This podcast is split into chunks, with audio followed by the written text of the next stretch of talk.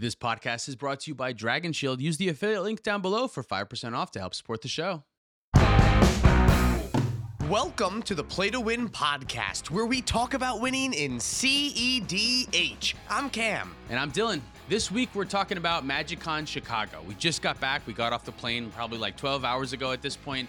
It was an awesome experience. We're going to give you the play by play, the behind the scenes, everything that happened from our point of view, and how overall the MagicCon went. But before we get into anything, make sure that you check us out on Patreon to help support us directly. Which is especially important right now because I'm officially full time. Yeah, this is huge. We got there. Cam's been full time for a year. I have been part time at my day job for the past two months now. And going to Chicago was for me kind of like a quietly an, an, an anniversary slash beginning of me going full time with Play to Win. So we're going to be both focusing on this full time from now on, and I'm super pumped. But we really need your help from Patreon if you can. You know, no big deal, but Yeah, if you can, exactly. If, But- if you like the show. But welcome to the full time crew, Dylan. And super excited to have you on board. I am, yeah, I'm very excited. This is uh, a long time coming. It's so funny because like five years ago, four years ago or something, we went to a not MagicCon. It was It was Command a Command Fest. Fest. Yeah, Command Fest Chicago 2019. Yeah, and this was when Cameron and I were like just barely getting to know each other. We were just going on like a vacation with our significant others, and we were like, "Hell yeah, let's go to the MagicCon or at what was it, Command Fest, Command whatever." Fest, yeah. And it was it's so funny that like now full circle, all this years later, that like we're back in Chicago for the first time since then, and we're both full time making magic stuff now, which is super cool. Yeah, it's hilarious the progression that time has taken here. Yeah. Yeah, but MagicCon, we'll start from the beginning. Let's get right in. So we flew out on Thursday evening Yep, to we- get out there. We flew out from our local airport right into Chicago. Flight was great. Little tiny airport, little, tiny, plane. airplane too. Yeah, little tiny plane. We got him pretty late on Thursday. It was already the evening time, so we were pretty hungry. Basically, all we did Thursday was get in, get food, and then get out. Yeah, that's all we did. A lot of the times we are not the uh, the party people at these conventions. We are in bed by like 10, 10 30 a lot of the time. Yeah, But I'm here to play Magic and connect with the community. I guess that's what we should say. Like our goals for the event were Yeah. to be able to play as much Magic as we possibly can, get to meet as many people in the area as we could, and just really connect with the community on the most personal level as we can. Yeah. So starting Friday morning, that was the official start of the of the whole MagicCon, at least for us. We did have creator passes, so our experience was slightly different than others. The creator passes was free, but that's all that we got for free. We still had to pay for our plane tickets and Ubers and very expensive Ubers and all of our food and stuff like that. So it's not to the level of like the Black Lotus badge where like you get to the Black Lotus lounge and they give you all kinds of things. yeah, we weren't able to get in early or skip any lines or do any of that stuff. No, we basically just had access to the command zone and to the big event. We get like a couple packs that come along with it too. Basically, they gave us a, a premium weekend badge to come out. Yeah, which we are obviously super grateful for, and it was awesome. But just as a heads up, like our experience is a little bit different from everyone's. But from my point of view, the weekend overall, we can go into details more in a second, but it was awesome, dude. We saw so many people. Everyone was super nice. Everyone was super friendly and happy to see us. And it was awesome to grab some pictures with everyone and play as many Commander games as possible. We played 16 games of Commander from Saturday and Sunday. Um, and it was so cool meeting everyone, going, seeing everyone's special events, seeing all the other content creators doing all these awesome things on stage and stuff like that. Overall, the event was awesome. There were some negatives. Couple of hiccups, I would say. Couple Hiccup hiccups. is a strong word, Yeah. even though. I think the big issue that I had overall, and a lot of people had, was just like the space. There was like 12,000 people there or something every single day, and the command zone ran out of tables pretty quickly. You could like Yeah. buy a table, like reserve a table or something. I don't know how that works. I didn't really look into that, but Oh, there the were some on-demand the tables you were on-demand talking tables. about. Yeah, yeah, they're like pre-scheduled games that people would ha- were having, so they kind of needed to reserve space for that, which just led there to not really be a lot of space. I mean, in past we've seen at like MagicCon Philly and MagicCon Vegas where there's plenty of space for people to play, and I don't know if they just thought thought, oh, maybe we don't need so many tables, but they had weirdly this time they had labeled the tables in the command zone to match how people wanted to play. So there were casual flags. There were flags that said challenging, Yeah. which I first thought was. Have we been getting the C and CEDH wrong this whole time? Yeah. But then we we walked a little bit farther and we saw the competitive tables, and there was like one row of six of them. Yeah. Which really was an, a huge underestimation. yeah, for how many CDH players were there? Because it felt like there was a ton of CDH players. And Yeah, they- definitely. They did open up more tables, kind of like outside of the convention a little bit, but that feels kind of lame when like all of the hubbub is in one spot, and then like there's a whole bunch of tables kind of like in in front of it a little bit, which It- is it right didn't feel next, connected. It was right next to where the Pro Tour was going on too, which I think is also a little bit disconnecting because the pros are trying to focus on what they're doing, and then they have a bunch of loud casual Magic players just screaming their heads off because Apex Devastator got cast or something, right? Right. Like so, I, I think there's the di- the whole dichotomy of it just feels off. Yeah, I saw that was another complaint that I saw for some of the players that were playing in the competitive events, even not even the Pro Tour, but just like the 2Ks, the 5Ks, or whatever, all those like kind of smaller modern legacy pioneer tournaments for real money. Those were directly next to the command zone stage. I guess it's not the command zone stage, but just like the what was the it called? event stage. The event like this is where they did things like Family Feud. They did the cosplay contest there throughout the weekend. They had a game nights live, which I think is probably. Oh, don't say that sentence, Cameron. I was gonna say is the culprit, but I don't want to say that. It's not the culprit, but it was super exciting. It's an awesome live show. We could hear it from diagonally the other side of the entire venue. It it's was enormous. so hype. Yeah, like it is which one is of the awesome. coolest things that happen at this con, which is why I didn't want to say like No. it's the culprit. Like like it's so awesome, and I can understand that if I'm if my concentration is elsewhere and I'm trying to win two thousand dollars, I don't necessarily want all of these you know random shoutings to be in the background. Exactly. Especially if you have any type of sensory issues. I saw a couple of people saying that it was kind of overwhelming the noise at some point, which I totally get, which kind of stings. I think in the future, if you could like schedule those things at different time, like the tournaments for money and like the big on-stage events, but they're all going on all the time. So it, it- there's no like, Yeah. there's no time to go like, go back and forth because it's all happening at once. The space thing is very weird because it's not like Chicago didn't have space for what we needed. Like this convention center is five blocks and we could get there from our hotel without leaving the hotel. Yeah, it was enormous, the entire place. Now we only had like one section of it, but yeah. I wonder if they could have just like rented another section of it or Because there's times more. where the Pro Tour is on a completely different floor Yeah. than what everything else is going on. So, again, I don't think the issue was Chicago couldn't hold us. I think the issue was they just didn't plan on this being such a huge event, even Yes, though they yeah. sold the tickets They for sold it. out, so I feel like maybe they should have. yeah, hmm, yeah. You think you could foreshadow a couple things? But Yeah, I think those were mainly like the main issues, though. Just like it was just there was too many people and there was lack of space. I saw some people complaining about like very long lines for the artist aisle, which is a bummer. But I don't know that there's much you can to do me, about that. that's a really good thing. If Yeah. the artists have a super long line, that's uh, two two good reasons. Number one is that that artist is iconic and awesome, and that's great. We should be supporting them. But number two, like the art direction for Magic is a super important thing, and to see the amount of crazy support that people have for these artists is so awesome. There were talks for years about Magic artists not getting compensated correctly, so like having these be a way that they can help recuperate some of the financial things that they need Yeah. to live is great. And I want to see zigzaggy cues Right. for all of these artists. So I do love to see that. I feel like that's kind of what set Magic apart from a lot of other things because we're not just a game, we're also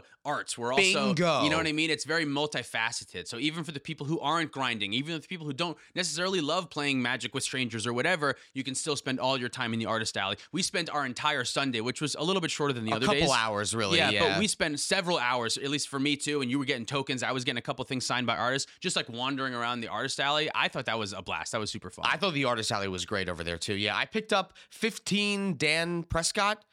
That's his name. Yeah, that sounds yeah. right. Okay. Yeah. I picked up 15 of his tokens. I'm, I'm throwing up a, a couple of them in post here. I'm very excited about them. My secondary goal of the weekend was to find a Fable of the Mirror Breaker token that was less than what the actual printing of the card is going for. Which is an eight dollar token. I bought four Fable of the Mirror Breaker tokens for the price of one actual token. That's so I feel great. Yeah, Yeah, that was win. great. We got a little bit out of order because now we're kind of talking about our Sunday instead. Let's go back to Friday. Yeah, let's fire back to Friday. So we played eight games of CEDH on Friday. Yeah, and normally what we try to do when we go to these conventions is find a table in the command zone, plant there, and stay for at least four games in a row before we go get some lunch. And that's what we did this time. We had an awesome time. I played Atraxa literally all eight games on Friday, all eight games on Saturday, and had a blast with the deck. Can we talk about your Friday run real quick? Yes. We're not touching Saturday. I only want to talk about Friday real quick. Friday, I did fantastic with the Atraxa. Now, it's not a tournament. We were just playing with whoever wanted to come and play up. But I- it, we're still keeping track because we're competitive. because I'm competitive and I keep track of all the stats. I went six and two with the Traxa on the day, which was an awesome showing for me. I did not like Atraxa in its previous iteration, the first run through that I was making, but this new version that I've been playing has been incredible. Now, I will say I drew Mystic Remora a lot that day. That is for sure. And Delighted Halfling is really helpful when you want to jam a seven mana commander and don't want to waste your turn getting countered. And I drew had both of those cards a lot. I also went first a decent amount. I got lucky for sure, but the deck really, I just felt unstoppable. Can we talk about the differences between the list you played this weekend versus the original list that we've previously historically been co- Yeah, the, commenting on? the main difference was more clones. I was I'm playing obviously just like Flesh Duplicate just recently came out, so that was an addition. Also, I think the metagame has slowed down a touch since the addition of the One Ring and Kinnan getting a lot more popularity in the last like three to four months. I would say Atraxa thrives a little bit better in that meta. When there's three ad nauseam decks at the table, Atraxa is going to have a little bit of a hard time. But when everyone, if there's one stack stacks and one mid range deck and one turbo deck and me, I feel really comfortable in that pod because if I can get to turn three, normally I was casting Atraxa probably around turn early, three. yeah. I was consistently surprised at how much mana you were able to con- to present. Yeah. Yeah. and I did mulligan kind of aggressively. There was a couple sixes and fives that I kept that I felt really strong on, just because if you can find enough mana to get to seven by turn three. Atraxa is insane. You don't really quite realize how much it just. No one can attack you anymore, for sure. Yeah. Immediately, you also have a three turn clock on whoever you want, which three turns isn't a ton, but it's enough to kill someone, and you're going to make them play very differently, which is going to also help you. In a slow meta right now, three turns is also not a lot of turns. And Displacer Kitten is insane. that was the scariest card you cast all weekend. Every time it hit the stack, I hated it. If you can get Displacer Kitten and Atraxa at the same time, every mana rock is another Atraxa activation. Or uh, not an activation, but it Atraxa trigger. Every counterspell, if someone's like, oh, I got to get rid of the Displacer Kitten and Force of Will, Flicker Atraxa. Here's six more cards that go into my hand. One of them's a counterspell. I know we would like try to stop your initial blinking of Yeah. Atraxa, but by the time you reacted to it, you Just got it that again. blink anyway. Yeah, so we were never really able to stop it. All we did was just discard a card effectively. Exactly. And towards the end, I know at some I won five games in a row on Saturday, which that's that's not who that's not who I am. I don't do that often. And by the fifth game, it literally felt like I could not lose with the deck, no matter what I did. I was making misplays and still winning over top of that, which I think just goes to show how powerful the deck is. It was very funny because on my end, then I no matter what I did, I couldn't beat this thing. I know there was one time in specific where I had like a counter spell for you, you countered back, and I also had Veil of Summer, and you were just like, "There's, n- there, you just have it all." This you just have it all. I, that that one game, I think, might have been like one of the last games that we played. That was just like It was hilarious because I had like Mystic Remora, counterspell for your thing, counterspell for your thing, Veil of Summer to protect. Like I just happen to have it all. Veil of Summer was also very good this weekend. I know we just posted a video that's like, do we even need green in CDH? And like all the green spells felt so good in Atraxa Oh, good. all Yeah, day. right? Eldritch Evolution is awesome. Veil of Summer is awesome. There's not a lot of really green, great green spells that you want right now, but between like Delighted Halfling that we talked about and those other ones you mentioned, like there's a lot of really good impactful shit. Even stuff like Abrupt Decay felt insane. I would have someone draw a whole big chunk and they really felt that they had it. And Abrupt Decay was like the perfect answer because they had 20 cards in their hand and nothing they can do about it, which Yeah. felt great. Culling Ritual, not Culling the Weak. Correct. Yeah, Culling Culling ritual, Ritual. also felt kind of nutty. Um, you're really you can do a lot with that extra mana with Atraxa because you can ha- power, help cast Atraxa and getting rid of all the two drops, like slowing your opponents down for just a couple extra turns. That's all you need in the deck, really. yeah. The issue that I did have, there wasn't a situation where you, I vampiric tutored, you opposition agent me, you took my Thassa's Oracle. My finale of devastation was already exiled. There's no other win conditions in the deck. I looked and looked and looked and I couldn't find one. I was able to get to a point where I food chained, drew my whole deck, and then realized, oh shit, wait a minute. I even had a Mnemonic Betrayal active at the time. But there was no way, and maybe I should have just thought a little bit differently. There was a moment that I could have mana drained you're the one ring like four turns earlier, and I didn't. Maybe that would have stopped you from being able to yada yada yada. Because that did get me a lot of cards in Right. the long run, then too, especially four turns later. Yeah, so there were situations where like I lost the game here, but had I been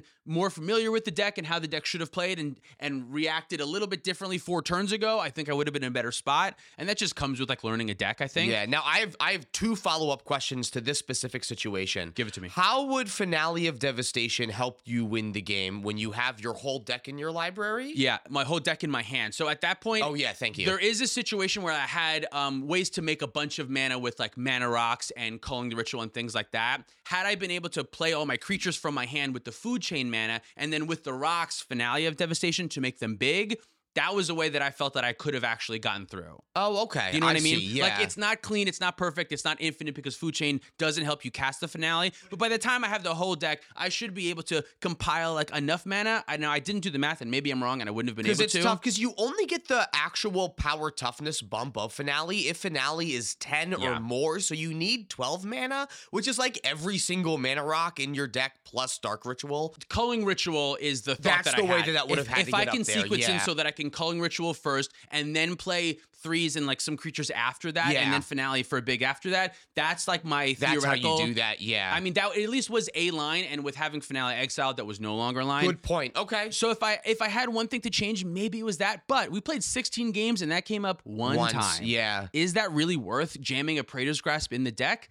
I don't know. Part of me thinks that like, is that the casual in me that I just want an answer for everything? I want a backup for everything. But maybe that's not necessary. Competitive decks, oftentimes you're just gonna say, if you get rid of the Thoracle, I lose that game, I guess. You know what I mean? I'm just gonna lose that one and then be really good in all my other games. I don't it's hard to it's hard to know. It is hard to say because technically you do run other win conditions. Like in that same scenario, a lot of times mnemonic betrayal can get you out of that Right. problem, right? So it's not like Thoracle's technically your only way to win. The other thing is that I know we talked about Emiel in Cloud of Fairies not being in your list, but being another way that these lists will make infinite mana because you can have Cloud of Fairies untap Gaia's Cradle and then have Emiel blank the Cloud of Fairies so you can keep making infinite mana this way and then turn that into something else too, right? Eventually you can flick your Orcish Bowmaster a thousand That's times. what with that the is, and then infinite you don't need like an actual draw card outlet or finale of devastation. Yeah. has that entered? You like, is that something Definitely. you're thinking about playing again now? The or? issue is if I do that, then I gotta play Cloud of Fairies, which is not really a great card. Cloud of Fairies is a bad card. It's- Cloud of Fairies is 100% a bad card that you're playing because it's just an outlet in your deck. I will say it's helpful in food chain wins. There are times where I want to use the food chain creature mana to untap some land so that I can hold up mana for other spells or something Good like point. that. Okay, It can yeah. cycle away just for two to draw a card, so it's not always dead, but I agree, it's not a good card, right? Yeah. And then Emiel also, while Emiel is fucking insane with Atraxa because holy hell, just three mana to blink Atraxa every time. That's nuts. It's a little mana intensive, and right now I'm playing Talion instead as my second four drop. Okay. I know Displacer Kitten is not coming out because Displacer Kitten with Defairy and a Mana Rock is also a win. Now it's not really a win because you just it's just to draw your deck. So it without the sets you up for a win, right? Which is what I also had the opportunity to do that when I when we were going with the, the thing without the Thoracle, but without the Thoracle, there's still no way to finish. your whole deck was in your hand too because of the. So I can't draw any more cards, right? Yeah.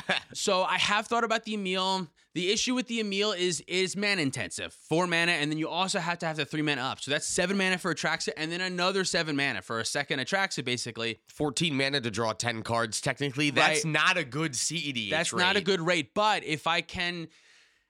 I don't know. There are situations where it can be good. I like the Displacer Kitten better, but the Displacer Kitten doesn't offer another clean, actual end the game win. So I'm still looking. There are probably some Atraxa players in the comments right now that are screaming, You fucking idiot. There already is another line. You just didn't see it. I'm sorry. I missed it. And I don't mean to, I'm not making fun of your voice like that. That's just how I would say it if I saw the comments. And Every and single I was wrong. YouTube comment I read has that voice. But I also just do want to say, although I went six and two with the Traxa on day one, I did go two and six with the Traxa on day two. So I was immediately humbled right away. But still, A 50% win rate over the course of the weekend over incredible. so many games. Food Chain wins games. It definitely had me high on the deck for sure, and I'm a lot more interested in the deck going forward.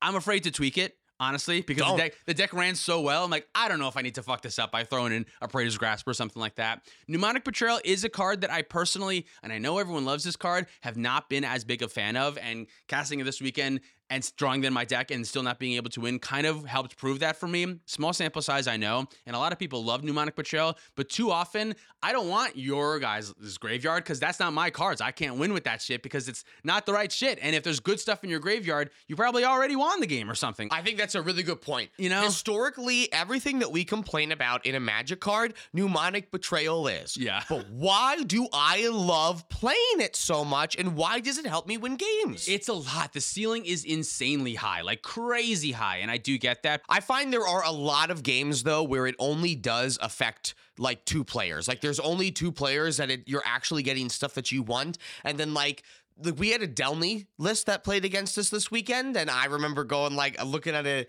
looking at it in my hand, going, "There's nothing in your graveyard I'm ever gonna want." Yeah, it's kind of a situation where, like, if I am in the deep late game and I am resolving this mnemonic betrayal, that means I have like counter magic for it or something, which means I'm like already already in like a good spot. So it feels a little bit win more, and then at the same time, not quite enough because you can't control it. That's what I don't you know, like for about me it. but- personally, that's my issue with it. But for me personally, when I'm casting it, something else has gone wrong. Yeah. Like it's never the first thing I'm trying to go for. I'm always trying to set up Thoracle instead. But if something happens to my setup, like I it gets wheeled away or something, like I need to make sure that like some of the other stuff that got wheeled away, like your vampiric tutor, my opponent's vampiric tutor, I can use to help set up a win. Right. It is a very difficult card to use, and it's a card I'm always considering not playing. But the reason why I consistently leave it in is because it always is nice for me in these types of scenarios that we're talking about where your Thassa's Oracle gets uh, exiled to have a backup win condition. And it's a backup win condition that doesn't require you to play additional cards in your deck to go with. Like it's a one card win condition on its own. So you don't have to play a secondary bad combo. You don't have to play Dualcaster Mage on top of it. It's just one of your 99 that's in there. And for that, I love it. I, it's it's still a great card. I'm probably not cutting it, but I don't know. I'm thinking about it. If I were to cut one card for me, it'd probably be Mnemonic It's yeah, it's definitely one of the last cards that I add to for that reason, and it's only like if I actually need another way to win. We also lost a lot of games this weekend, and I would love to highlight some of the decks that we lost to this weekend. Yeah. if you've got a moment. Yeah, I do. Can I can I t- talk about my record real quick this Absolutely. weekend before we get there. into this? Well, I didn't know if you wanted to bring it up, but sure, if you're bringing it up. I'm ready. I'm ready to talk about it now. Okay. I'm home. All I've right. processed it. Yeah. My record for this weekend was two and fourteen. Hell think- yeah, baby. I think this is probably one of like the weakest CEDH weekends for me of my life, which is okay, which is totally okay. Yeah, it happens. It, it comes and goes. I think I lost 10 games in a row before this weekend. Truly. I you know what I mean? Like sometimes you lose 10 games and you go, I'll never win 10 games in a row. So how the fuck is this working out? And then you win a bunch of games in a row and it does. But how, what was your overall experience overall experience with your decks this weekend? So I I played three different decks this weekend. Uh, I played Kenrith, which did okay this weekend. Uh, it does exactly how it normally does, which is you look at hands and you go, "How is this going to win?" and then it just somehow pieces together victories out of like card advantage engines and good cards that you end up drawing. Kenrith won zero games this weekend, though. I did not end up playing Kenrith a lot. I probably only played Kenrith for like four or five of the games that we played, but I still really like the deck. It's still one of my favorite decks to play, so it's still going to be something I will do moving forward. Played a lot of Etali this weekend, Yeah. and my list for Etali, I have yet to update with like Jaxus. you didn't put any time walks in. I didn't put any of the time walks in. Yeah, no. So I, I, it's it's very behind, but it did get a game win this weekend, uh, and it's still a deck that I'm I would still love to keep playing. Etali felt so close to me every time. You like did a thing or the thing most games. It was just for some reason a little bit tricky for you to close it out. Sometimes it seemed like. That was my biggest issue this weekend. If you throw in some of those extra clones, some of those extra things that allow you to get additional Etalis, I think that's what's going to take give this deck the little step up that it needs. Because Yeah. it felt it was like right there. It felt really close. It, it definitely did. Like I, I felt like I just kept getting to the finish line, but something else would happen. I kept like tripping over myself, or Yeah. someone has the Flusterstorm for when they need it. Like I I, just felt like I just kept hitting walls. I also felt that I had been I had lost to Italia a couple times that all for some reason and I'm so sorry I ended up on our chill two and our Patreon so no one really saw you win a ton with that deck because a bunch of them went on the Patreon but I think I was also a little bit prepared and everyone kind of counts you know the Italian people are accounting for the Atraxa too but when a seven mana commander plays seven mana on turn one and then just passes the turn everyone can go maybe I won't play this Esper Sentinel maybe I'll hold up this you know counter spell or something Yeah. instead So, I think that was happening for you There were too. games then that I was starting to experiment with sandbagging my ramp. Yeah. My free ramp, especially, so that I wouldn't seem like I was so close to Etali. And then someone played a, a turn one blind obedience. and you're like oh fuck like why of course it, it, it- sucked because that hand would have been turned to treasonous ogre Yeah. into a turn th- turn two Etali, but of course then because I couldn't turn two treasonous ogre on someone else's turn three, they played Drannith Magistrate, which meant that I couldn't then go into Etali. Yeah, and I So think- I it think just snowballed. Yeah, absolutely. And I think also I remember there was like a rule of law at some point. There so was. By, by the time you got the treasonous ogre in play, you're like, I can't even play something else. And then by the time it was the next turn, then the Drannith came in play, and you're like, I can't even play the Etali now. It was I just was- like perfectly fucked you up specifically. I was the only treasonous ogre player to never get attacked with me. You're like, yeah, maybe it's not that big a deal. People stopped caring. There was a bowmaster in play, and it Yeah. pinged off like three creatures before it hit mine. You played a third deck too. I played a third deck. I played Rogside. Did you take it apart yet? No, not Okay. yet. But I, I was, I remember sitting there after wheeling and drawing four or five lands. Just like after this game, I'm ripping Silas in half because if I own a Silas, I will be tempted to put this deck together again at some point. But if I don't own a Silas, I can say fuck this. Yeah, it did seem, and I've had a similar issue with Roxette, which is kind of strange that it plays so few lands, but if you ever, God forbid, C4 at once, your hand is dog shit. It's the worst. because thing your that all your happen. cards have to go together. You have to string together several cards together in order to get like the value you need out of the deck. So when like you only got three spells, you might as well have none for some reason. It's like That's the thing. The spells in your deck have to round up. Like if you have five spells in your hand, that rounds up to seven good cards and you're good to go. But if you have like four or three spells in your hand, that rounds down to zero and the can's garbage. That's the thing. Like you, you need a critical mass of spells to do anything and to actually feel like you're going to play in that game. I feel like the hands that you actually need for this deck to do well are six or seven card hands with one land. And if you see any more than that, you just don't have enough of the pieces that you need because the deck needs way too much. It needs a tutor. It needs a ton of mana and it needs win conditions. When your deck doesn't have a way to consistently draw cards to help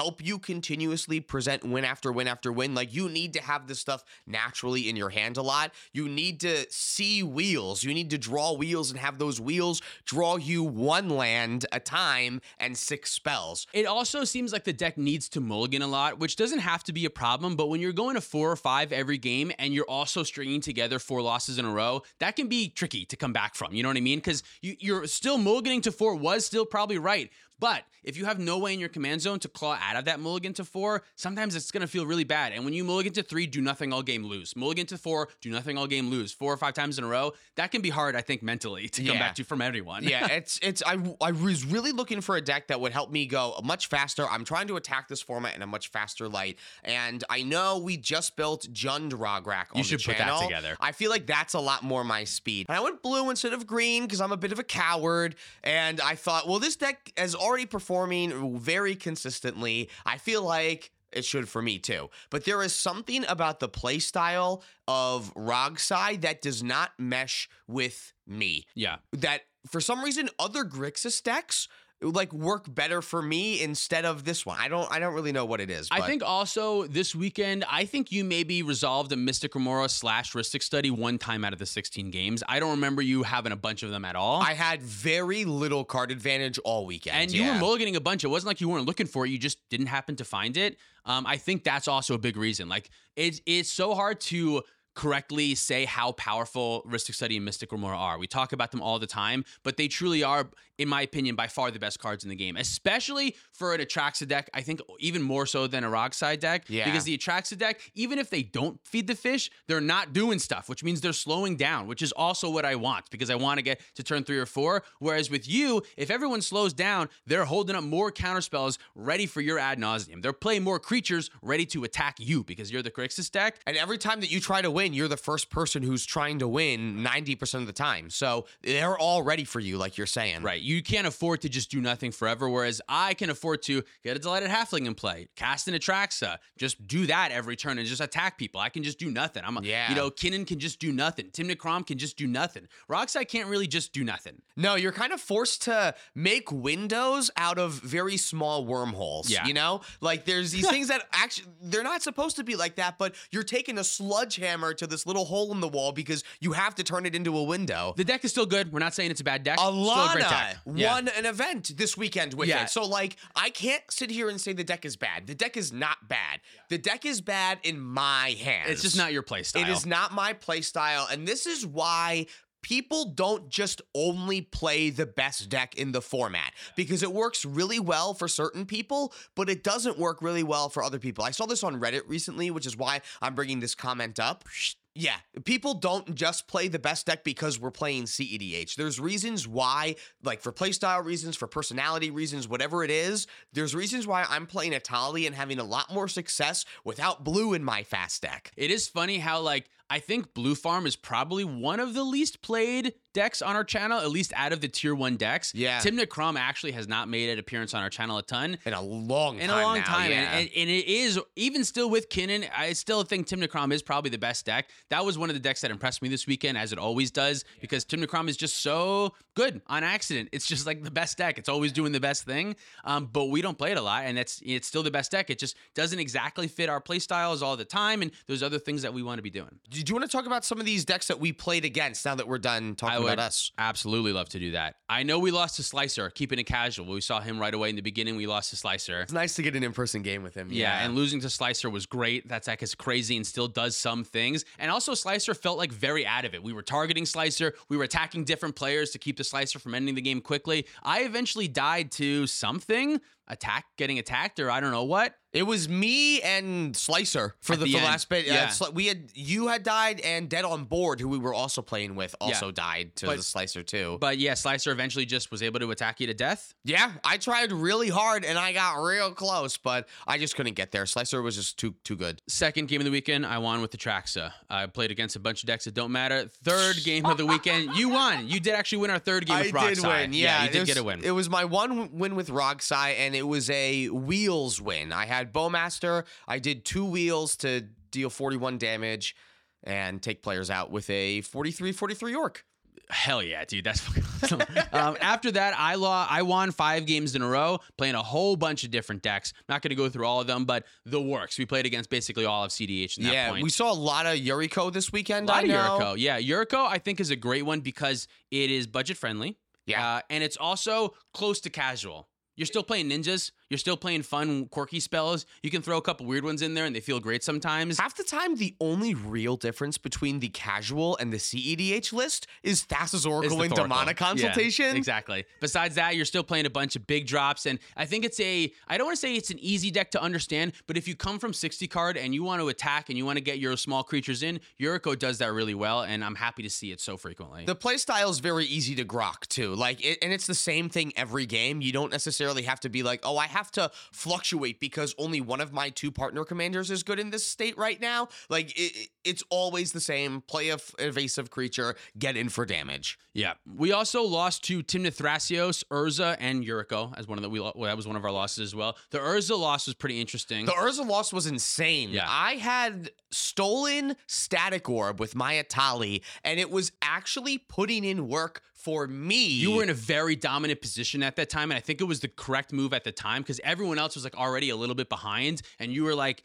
I don't know if you were on the play. Hold on, let me check right here. I was C1, you were C3, but you were very ahead at the time. Yeah, I felt very ahead for most of that game. But Urza was in seat four and just ultimately was able to take advantage of this by having the one ring and then eventually being able to tutor up an unwinding clock. Yes, Which and frees them up from being underneath the static orb. Not just that, but also means, double one ring, double one ring, which is exponential one ring because you draw so many more cards. yeah, technically you're quadrupling your one ring. Yeah, and then by the time it got back to their turn, they were like, "All right, I have 30 cards in my hand. I'm going to go through everything." I think I even had an abrupt decay for something, and they were just like, "All right, I'm just going to try again and, and do something else." Yeah, and just had too won. many cards. Just had way too many cards. After that, I stopped keeping track of what specifically we lost to. We lost to a decent amount, and I just we it's- lost it to says- your Tymna Tana list. Oh, The first game on Saturday. Saturday. Let's move into Saturday. You all know Lua from Scribaries, right? Yeah. So she hosted a new to CEDH event Saturday morning where people could come and borrow CEDH decks and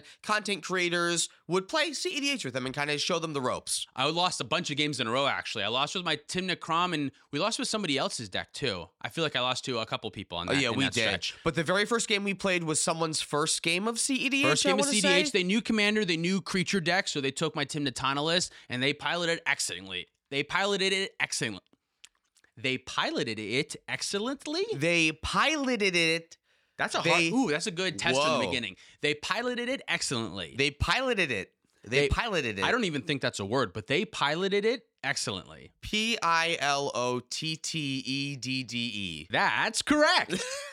There was someone helping him out on the side saying, you know, this is what you can go for. And we Which did, there should be. yeah, obviously in the first game. And we were pointing out some stuff too. As yeah, but they we were very stuff. but they were very easily to get the birthing pod line on. They drew a bunch of cards. I still love that Tymna Tana list. I didn't play it at all because all I was playing was the tracks this weekend. But the more I play that list, and the less it becomes like a stacks list, and more of just like a good stuff creature birthing pod deck, I like it a lot more. That makes so much sense Yeah. because Stacks sucks right now. Stack sucks right now. That was another takeaway for me for the weekend. Stack is a stinker right now. Yeah, there were a couple other stack decks that we did play against. Not many. Right, not many. Yeah, that was the biggest. Also, there wasn't a lot of stacks there. Just like not a lot of people playing stacks. But Which maybe that has something to do with the fact that we're at a Magic Con. yeah, Like they're everyone's trying to play good games and fun games and like have memorable experiences. And I don't know if MagicCon people are gonna be like, I don't want to experience the con. I'd rather sit here with you for two hours.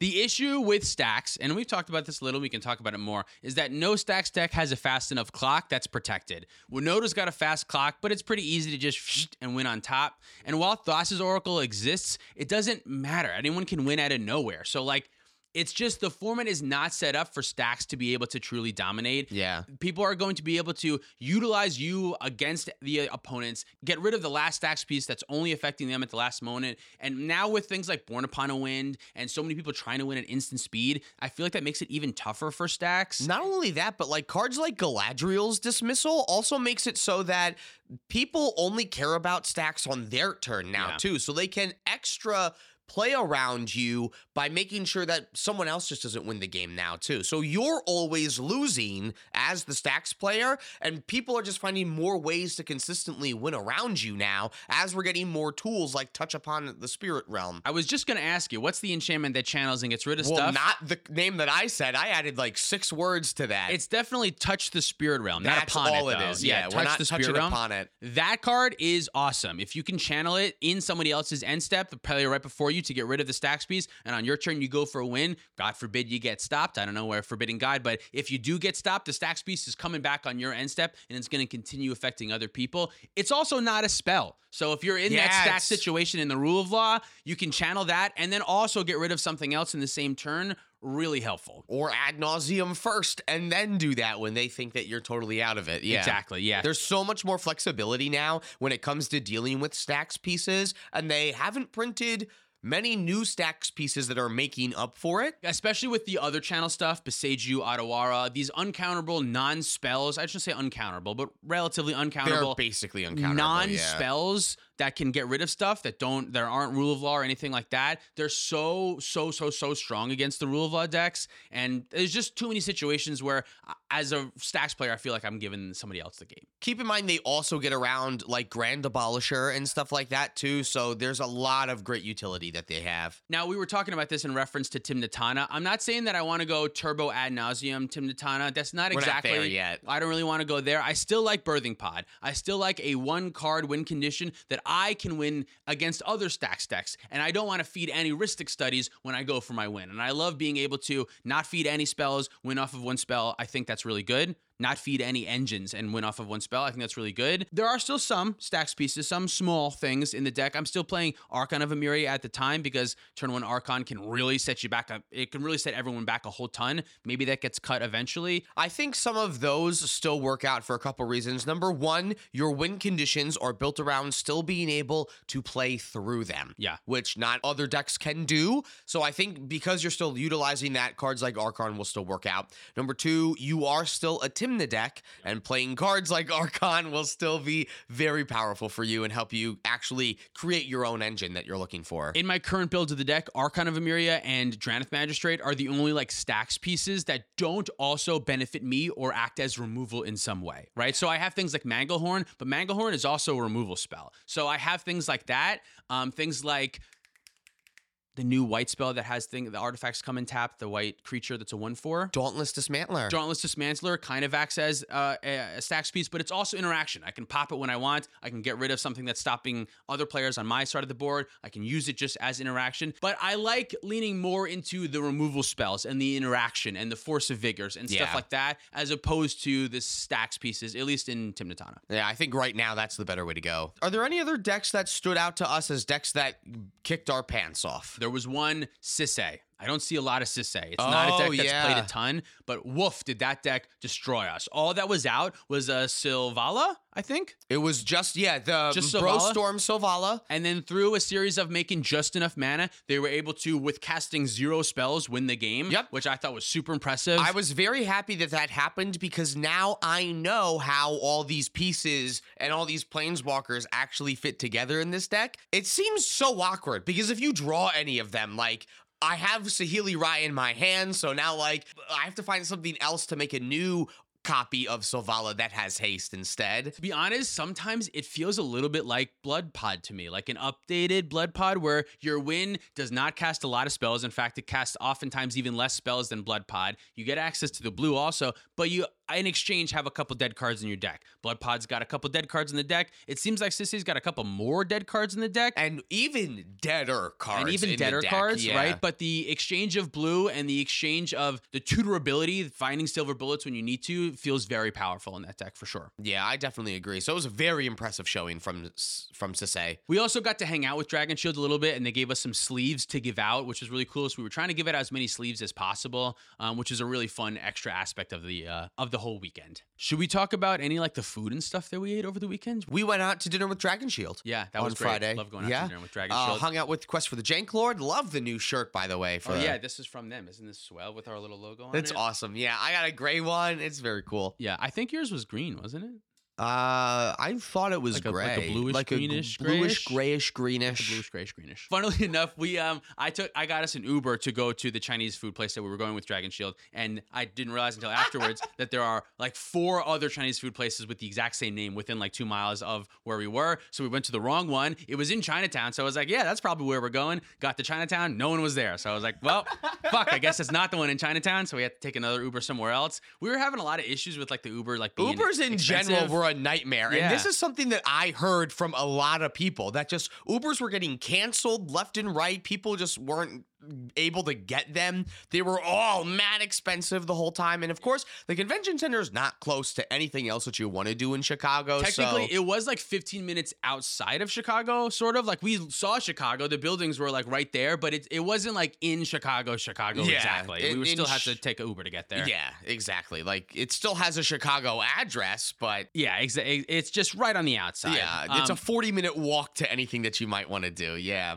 We had some really good food with them. We got to meet MTG Remy. He was at dinner with us as well. super nice. Super. oh, what a great time that was. Yeah. And then we did the Chicago Diner, Which is a vegan diner in Chicago, which was for me, and I'm so thank you for going to me because that's one of my favorite places to go in all of Chicago. It is so incredibly good. Dude, it was so good. I had a stir fry that was delicious. I had a vegan gyro, vegan mac and cheese. What was the poutine? The fries. Oh, we got poutine. Oh, so yeah, that was really good too. Really, really good. Uh, that was a better call. On day Saturday, no, sorry, on day Friday, we played for like four hours and then we got like convention food. You got chicken tenders, I got french fries. And they were shit. and they were shit. And we played another two hours until like six, went dinner at six. And then by the time we were done with dinner, it was already like 10 o'clock. So we never ended up going back. But day two, I like what we did a little bit better. We played from like 10 till two. Then we got lunch from like two to four. Big lunch, Big yeah. lunch, yeah. Big, nice, good lunch, not just fries. We went to the Chicago Diner. And then we came back from like six till nine or 10 or something like We that. We basically played until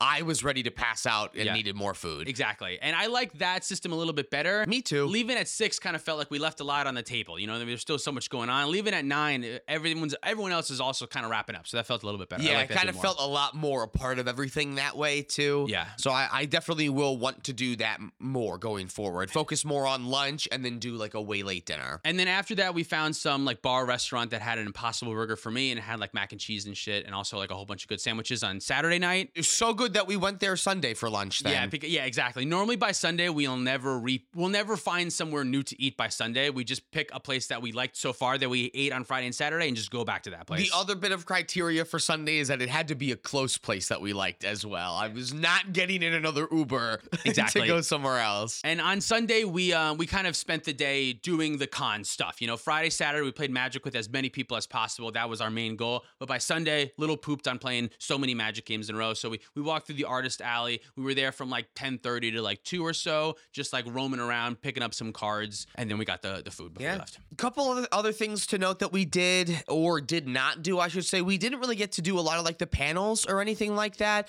We did get to check out a little bit of the cosplay contest. We got to see the second place winner and her costume as well. She was Chandra in killer cosplay, which I thought was just super clever. You get Yeah. two magic cards Yeah. in one cosplay. That's pretty cool. We were also given like a ton of tokens and stickers and all sorts of stuff from everyone, which was awesome to have. I'm gonna well maybe some show them on screen with the credits and stuff like that. But that was super cool. I love getting all that stuff and all the community stuff. Meeting so many people for me, that's like the number That's the best highlight. part. Yeah, it's just like getting to meet like wonderful people who dig the show, people who dig CDH, people who just like magic, just want to come up and say hi. That's like the most fun thing ever for me. The best feeling is people coming up and saying, "You guys got me into CEDH," Oh, God, and when you are melt. getting punched with that sentence, left, right, left, like all afternoon, it just it just feels so good. Also wanted to a couple shout outs of things that you wonderful people asked us to write on cards. Wrote uh D's nuts on the goblin, the goblin that uh whatever. the blank goblin, the Black yep. Goblin Wrote food chain uh, wins games on a food chain, a foil, A food chain, foil. which was fucking awesome. that was sweet. Yeah, signed a Mox Diamond, which was really cool. multiple people had us